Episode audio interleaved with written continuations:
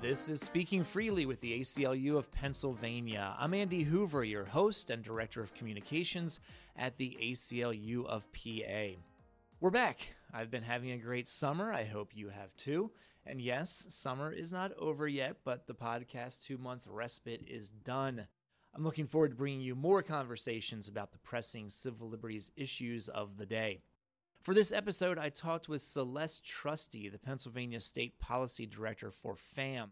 FAMM is a sentencing and prison reform advocacy group founded in 1991. FAMM is organizing a lobby day at the state capitol in Harrisburg on September 24th to advocate for reform to Pennsylvania's probation system. ACLUPA is one of multiple partners for the Lobby Day, and in this conversation, Celeste and I talk about FAMM's priorities, why the probation system is so dysfunctional, and what she thinks is a criminal justice reform issue that doesn't get enough attention. By the way, if you enjoy the podcast, I encourage you to give it a review on your podcast app of choice. Your reviews raise the visibility of the program. So let's hear from Celeste Trusty from FAMM. This conversation was recorded on August 7th. Well, Celeste, thanks for taking the time to talk. Really appreciate the opportunity to sit down and chat about what me. FAMM's up to. Just to give listeners some context, let's talk about FAMM. Mm-hmm. Uh, FAMM stands for, or maybe did stand for, Families Against Mandatory Minimums. Mm-hmm. Um, but I have noticed that you all don't use that full title anymore on your website. It seems like the organization is evolving into a broader array of criminal justice reform. So tell us about FAMM and the work you do.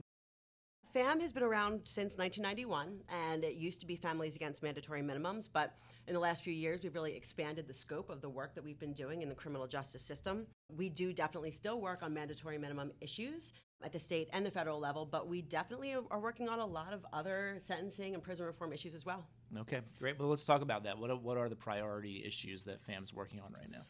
The top priority is, of course, keeping mandatory minimums off the books and stopping mandatory minimums from, you know, from being instated at all. But in Pennsylvania, you know, one of the things that we're really looking at also is life without parole reform. There is some legislation in both the House and the Senate at looking at, at parole eligibility for people who are serving mandatory life without parole sentences in Pennsylvania. We have currently over 5,400 people in Pennsylvania serving these mandatory life without parole sentences some of whom didn't take a life, uh, some of whom, if they did offend, um, it was many, many, many years ago. And when we're looking at life without parole, we're basically saying that someone should be held accountable and judged by the absolute worst moment of their life mm. for the rest of their life and it just flies in the face of science. I mean, we know that people can change. Uh, we know we have brain science that shows that people age out of crime. We know, I mean, even from lived experience, I'm not the same person I was when I was 18, 20, even 25, sure. right?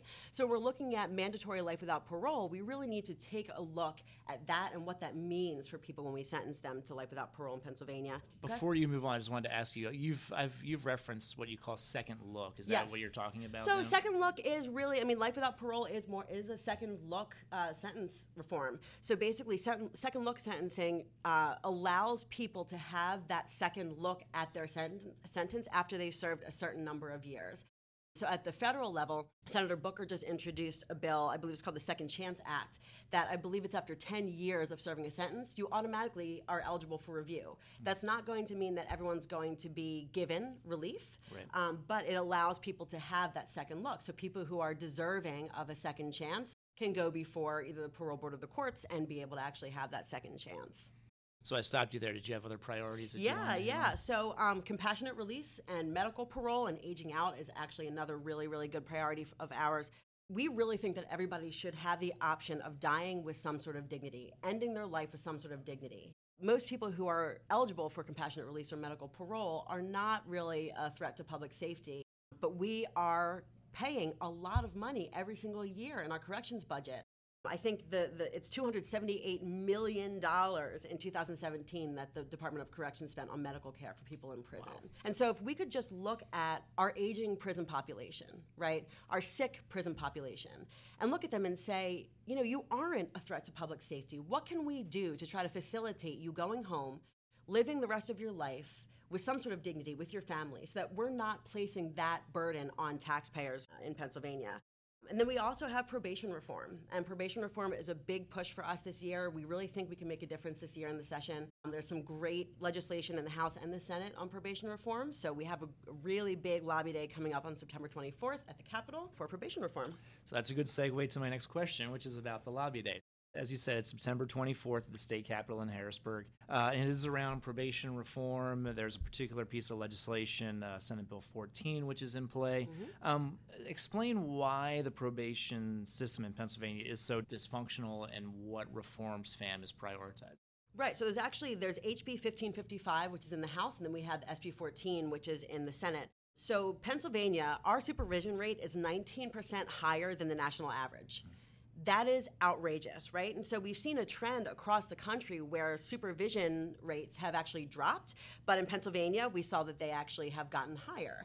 And so it seems as though we are not really following that national trend of trying to reduce the number of people who are under community supervision. And just to clarify for listeners, that you're talking about both probation and parole. Yeah, so community supervision is probation and parole. You know, these bills really do more focus on probation. We do need parole reform as well in Pennsylvania, but this push is definitely for probation reform. Also in Pennsylvania, you know, we're only one of a couple states, a handful of states in America where you can actually get probation that is uh, equal to the statutory maximum for that offense, right? Mm-hmm. Um, so just imagine if the statutory maximum is 20 years for your offense and you get released after 10 years. That means you could have, you know, 10 years of probation. Um, if you are released after one year, you get 19 years of probation. And then in Pennsylvania, we also allow people to stack probation terms. Mm. So you can have consecutive terms of probation. So imagine if you could get violated for something like missing a meeting, right? Say you can't find childcare and you miss a meeting to go visit your probation officer. That could be a violation and that could actually send you back to jail or prison. And you could be held there while you're waiting to, for a hearing. And it's clogging up our prison beds. Um, it's costing us so much money. And then when you think about the disruption in somebody's life, even if you're not violating, but you have to go and meet a parole officer as many times as you do, or there's this condition where you can't be around disreputable people or disreputable places. Yeah. What does that even mean? Right. You know, I mean, what does that even mean? So these are things that can send people back to jail or prison if you violate these minor little things. And when you get sent back to jail, you know, imagine if you're there for a week. You don't show up for work. You can lose your job. What about your children? Mm-hmm. Say you're there for a month. I know someone who actually was uh, sent back for a technical parole violation, which ended up being unfounded and he was sent home. But he was held for 81 days after he had already been released from prison and was doing amazing things for over a year. They held him for 81 days. He missed a whole season of holidays, mm. another mm. season of holidays with his family. Luckily, he had people who were able to support him and kept his apartment going, fed his cat. But what if you don't have those things, right? right. We're setting people up for failure. Whereas we should really be focusing on how we can look at when people are coming home, how we can support them so that they can have a successful reentry into the community. Well, as I recall, there's some data out there, and I'm not going to get this exactly right, but there's some data that shows that the window of time in which a person is at any kind of risk of reoffending is really limited. Very like, limited. Uh, less than three years. I think, I think it's up. yeah, I think it's about three years, like two to three years. Right. And so you know the fact that we are putting people on probation for so long there's no return on investment, right? If people are going to reoffend, it's going to be in the first couple of years. So why don't we, instead of putting people on ridiculous probation terms, right? Why don't we focus on those first couple years, giving people supports so that they don't reoffend, they're less likely to reoffend, and then cut them off. They should be allowed to earn their way off by good behavior, by educational programs, and there should be some sort of limit to how long we should be able to keep people under supervision. So, with that in mind, um, what are the reforms that FAMM and your partners, are, including the ACLU of Pennsylvania, yes, are trying exactly. to achieve? So, um, some probation reform priorities that we and like the ACLU and a whole lot of other groups as well, like AFP, um, Americans for Prosperity. exactly, yeah. we're ha- it's a very broad coalition of groups who are coming together to try to um, make this probation reform go through. Um, so, we want people to be able to earn their way off, right? Mm-hmm. So, if you have if you go through educational programs, you should get credit for that, right? You should be able to earn your way off of supervision. Vocational programs, same thing. You should be able to earn your way off of supervision. We also want to see supervision caps. We don't want people to be able to be on probation for 20 years, mm. for 10 years. It doesn't make any sense at all. So we would love to see caps on supervision lengths.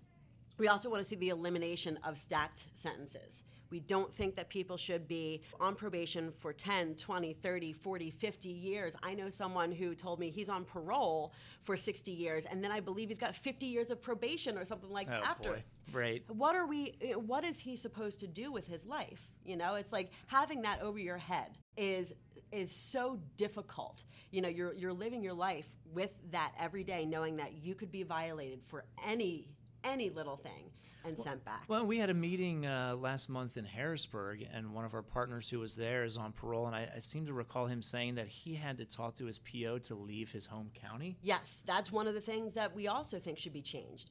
You know, a lot of people who are on probation and parole want to go out and talk to the communities about these issues, and they have to get permission from their officer to leave their, their county.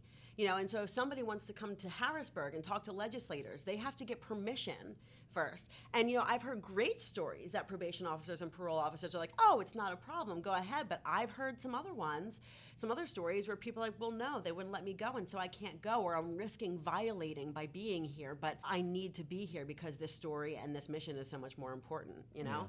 And you know, we really also want to make sure that there's a limit to how long somebody can be put back in jail or prison based on technical violations. Right now, people are just being held and held, and we know what that does to somebody's life. It's so disruptive. And so we want to make sure that there's a limit to how long somebody can be held uh, based on a technical violation as well. So, if folks want to attend the, if they want to attend the lobby day on September 24th, um, what can they expect, and where can they get more information about it? Yeah, so this lobby day is going to be awesome. I believe we have 15 groups from across the state of Pennsylvania that are partnering on this. Broad based coalition, all kinds of people who are coming, and it's going to be great. So, we want to really pack the house that day. So, if you're interested in probation reform in Pennsylvania, definitely check it out. It's on September 24th. Um, in the morning, we're going to have a little bit of a training to teach people how to talk to legislators. Then, from 9 to 10, we have a press event where we're going to have lawmakers come out and talk, impacted people come out and talk. It's going to be in the rotunda, so it'll be really, really, really neat. Um, and then after the press event, we're going to go and have meetings with lawmakers and staff so we can tell them that this is a really important issue for their constituents across the state. If people are interested and want to know, they can easily just Google FAMM Pennsylvania probation reform, and it can actually take you to the RSVP link.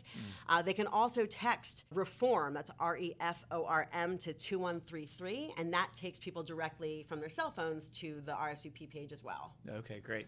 Uh, I do want to ask you about a couple other things FAMM uh, is interested in, you're working on. I, I really love this uh, Visit a Prison challenge. Tell us about that. The Visit to Prison Challenge is really going well. We've seen across the country a lot of people really getting into this.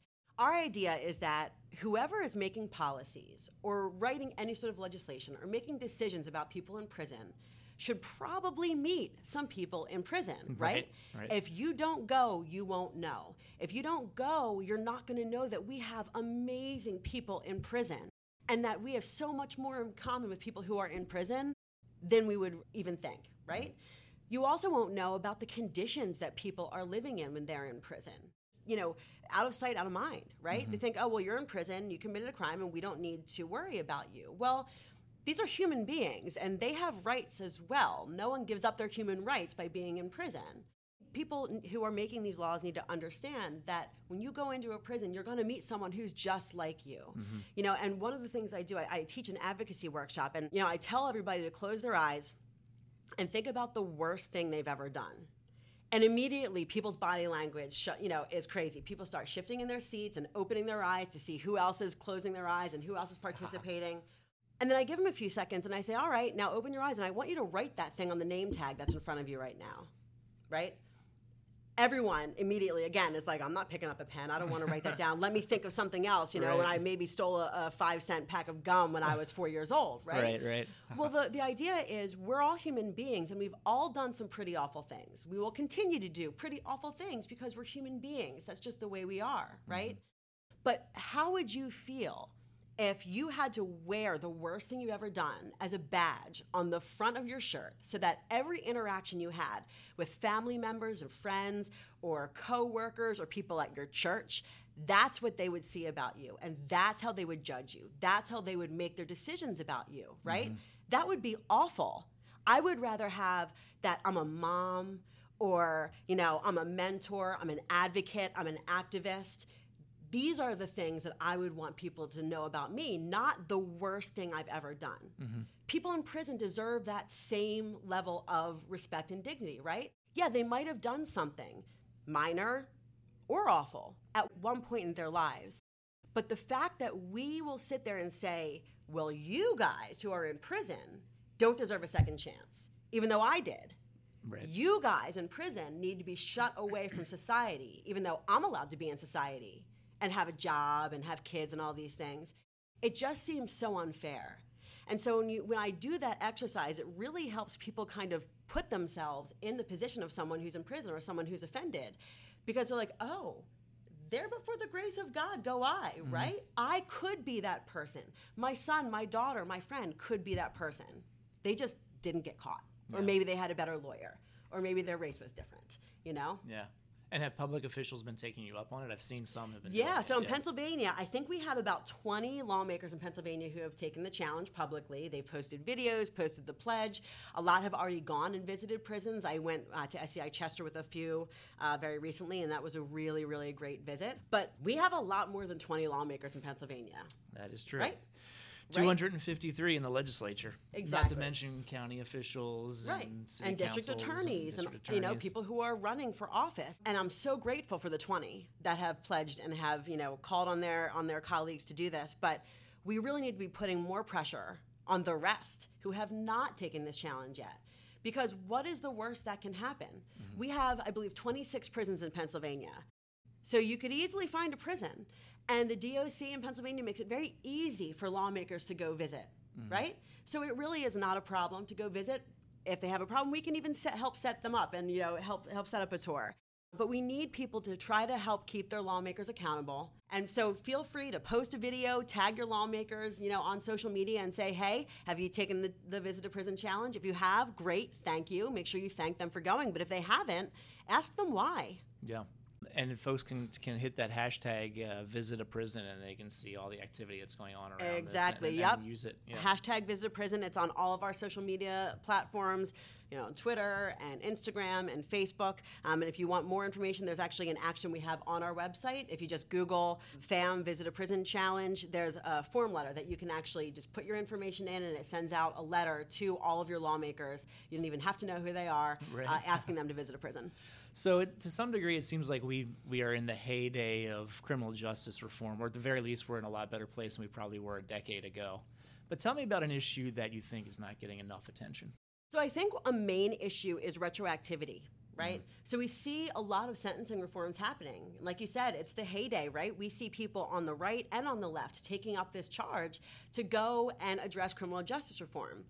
It's great that we're seeing all of these sentencing uh, reforms. But if they're not applied retroactively, we have people who are sitting in prison completely unfairly, mm-hmm. right? Because if people were charged now, they would have a different sentence than if they were charged 20, 30 years ago. Right. And one of those things when I think about, you know, I know a lot of people who, you know, have been in prison or jail for things that now are not even being charged. Mm. Okay? Things that are no longer criminally illegal in certain areas. But those people are still sitting in jail. They still have records that haven't been expunged. We really need to start looking at how we can try to rectify the harm that we have caused with our tough on crime policies to the people who suffered under those policies. What can we do to try to help them, right? Whenever we're looking at reforms, we need to make sure that we're not leaving out the people who are already suffering and still in prison. Well, and the most probably the most high profile example of that is marijuana, in which you have what ten states now that have recreational, exactly. plus the District of Columbia. Mm-hmm. And in a lot of those states, there are still people in their state prisons that are there because of marijuana charges. Exactly. Um, I know there are some governors that are interested and motivated to, you know, commute or mm-hmm. pardon, but it's it's exactly what you described. Right. And we have people. Again, those people should be home. They should be yeah. home with their families. Uh, you know, there are people serving life for marijuana offenses, uh, mostly at the federal level. We really need to look at the reforms that we're making, which we're making leaps and bounds, and it's amazing. But we can't forget about the people who were punished under those really tough on crime eras. Uh, at the beginning of, this, of, our conversation, you talked about FAMM and FAMM's work, and uh, you know, FAMM is a national organization. I've also noticed in the last four years or so that it seems that the organization is getting more um, involved in state level work. Mm-hmm. Um, at least I, I, use the four year window just because that's when it, FAMM first came on my radar. Right. I knew about the organization, but in terms of working in Pennsylvania, it was around 2015 or so that I mm-hmm. first became aware of, hey, they're here in PA. Say a little bit about that. Why is FAMM emphasizing state work and mm-hmm. Pennsylvania in particular? We're definitely in a couple states, and we realize that state level work. I mean, there are some states that have some major, major problems with mass incarceration, just like at the federal level. So we can't just look at the federal level, we have to look at states as well. Pennsylvania is one of those states that really needs a lot of reform. We have an extremely high incarceration rate, an extremely high rate of community supervision. You know, we see these racial disparities. We see all kinds of problems in Pennsylvania's system with the, with the criminal legal system, and we need to make a change. And so, seeing that FAMM has really become invested in the last four or five years in the work in Pennsylvania has been awesome. I've lived in Pennsylvania my entire life. I have loved ones who have been in the system. I have friends who are currently in the system that I've actually made friends uh, with through this work, and they're absolutely amazing. And knowing that FAMM has actually hired native Pennsylvanians to actually work on this, right? So when I first started with FAMM, I was the Philadelphia based organizer. I was mm-hmm. organizing families in Philadelphia and the surrounding communities. And then we also have Evans Moore, who's our Pittsburgh based organizer, and he has been in, in Pittsburgh his whole life, and he's been organizing impacted families out in the Pittsburgh area. And that has really been awesome because we've been able to work in coalition with groups who have already been doing this work on the ground for years and years and years, lend whatever resources we have to that work and you know try to create a larger community of people who are fighting across the state of Pennsylvania for reform. So how did you get involved in this work? So I got involved in this work. It's it's kind of odd. I've always been very into crime and mysteries, even as a child. That's yeah. all, the only books I would read were about crime and mysteries. And when I first um, went to school, I started really trying to understand crime and behavior because I had seen people who were in the system and I knew that they weren't bad people. And I saw people who were doing the same exact thing but weren't in the system and nobody thought they were bad people. And I saw the shame that was heaped on, you know, my friends and different people in my family based on the fact that they knew someone who was in prison or they had a child who was in prison. And I thought, you know, but they're not bad people. There's something going on here that needs to change. I just saw over and over again, you know, how the news portrayed people who have offended, right? And I knew how damaging that was. And I thought, we've got to do something about not just reform, we have to change the conversation about justice involvement, mm. right? People who are justice involved are, are, you know, again, just like people who aren't justice involved. And often there's a situation that we have to consider, and we need to start talking about the fact that justice involvement is normal, right? There was just a study that came out that one in two adult Americans know someone who has served time. So if we know that 50% of people in America know someone who's been justice involved, why are we still acting like people should be ashamed, right? That means half of our country should be ashamed because they know someone. That's just not okay, right? Yeah. And so, my goal here in this work is to make sure that I am constantly staying connected to the people who are on the ground, the families who are suffering, the people who are in prison, who have a voice and have amazing opinions. And I want to take what they're saying to Harrisburg. So, the policy work that I'm doing with the Pennsylvania legislature, I really want it to be bottom up. You mm-hmm. know, we right now have such a top down system where people in power are the ones who are making all the decisions without involving the people who it actually impacts. And I think that we need to change that in order to make some real reforms. We need to bring the actual impacted people directly to the doorstep of the people who are writing this legislation. So, if folks want to learn more about FAMM, where can they go? They can go a bunch of different places. So, famm.org is our website. We have our social media platforms, which is FAMM Foundation on Twitter and Instagram, and just FAMM on Facebook. We also have our Families in Action Facebook page, which is a closed group for impacted people mm. across the country.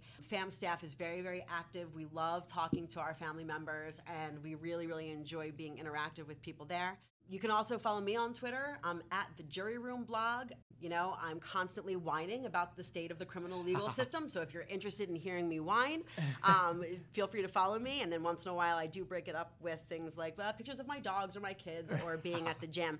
But yeah, definitely reach out to people at FAMM. Um, if you are in Pennsylvania and you want to get involved, um, you can definitely reach out to me. My email is ctrusty at famm.org. And yeah, definitely reach out. We're really trying to get as many people involved in this work as possible, um, empowering as many family members as possible to just have the tools they need to feel like they can advocate for themselves and hold people accountable who are in power. Well, Celeste, the work you're doing is extremely important. Thanks for your time and thanks Thank for your you so work. much. Thanks so much for having me. Thank you to Celeste Trusty for her time and insights. Check out FAMM at famm.org. That's F A M M dot O R G. And on social media, they're on Facebook, Twitter, and Instagram with the handle FAMM Foundation. That brings episode 28 to a close. The editor of Speaking Freely is Amy Giacomucci, and our music is from bensound.com. The executive director of the ACLU of Pennsylvania is Reggie Shuford. I'm Andy Hoover, the host, writer, and director of this podcast. Until next time, be free.